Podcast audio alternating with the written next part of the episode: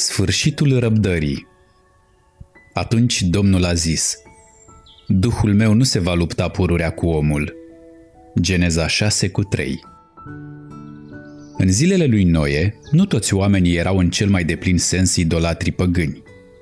Cei care susțineau că îl cunosc pe Dumnezeu aveau cea mai mare influență și aceștia au preluat conducerea în a face fără efect cuvântul său rostit către ei de către Noe.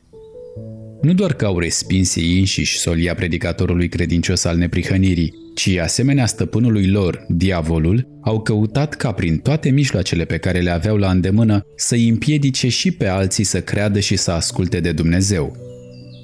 În timp ce Noe rostea avertizarea cu privire la distrugerea în curând a acelei generații, ei aveau ocazia și privilegiul de a deveni înțelepți spre mântuire. Însă ei și-au predat mințile în stăpânirea lui satana și nu a lui Dumnezeu, iar acesta i-a înșelat așa cum i-a înșelat și pe primii noștri părinți. Lumea dinainte de potop considera că legile naturii erau fixe. Anotimpurile se derulau în ordinea stabilită. Râurile și pâraiele nu ieșiseră niciodată din matca lor, ci își purtaseră apele în siguranță până la Marea cea Mare.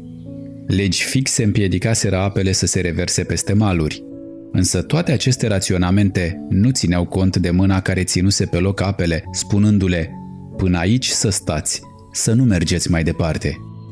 Ei gândeau atunci la fel cum gândesc oamenii din zilele noastre, ca și cum natura ar fi mai presus de Dumnezeul naturii, iar legile ei sunt atât de fixe că nici Dumnezeu nu le-ar putea schimba, astfel că în mintea oamenilor soliile de avertizare ale lui Dumnezeu erau o înșelăciune, o mare amăgire, bazându-se pe raționamentul că, dacă solia lui Noe era corectă, natura s-ar fi dat peste cap de la cursul său normal – Firea omului din zilele lui Noe, neinfluențată de Duhul lui Dumnezeu, este aceeași și în timpul nostru.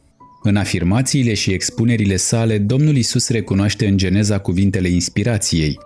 Mulți admit că Noul Testament este de origine divină, însă în privința scripturilor Vechiul Testament, ei nu arată o considerație deosebită, dar aceste două mari părți nu pot fi separate. Apostolii inspirați care au scris Noul Testament îndreaptă continuu mințile celor ce studiază către scripturile Vechiului Testament. Domnul Hristos îndreaptă mințile tuturor generațiilor prezente și viitoare către Vechiul Testament. El se referă la Noe ca la o persoană literală ce a trăit pe acest pământ. El se referă la potop ca la un fapt autentic din istorie. El vorbește despre caracteristicile acelei generații care, găsindu-se în acest veac, cel ce este adevărul și viața a anticipat întrebările și îndoielile oamenilor cu privire la Vechiul Testament, specificând clar că sunt divine –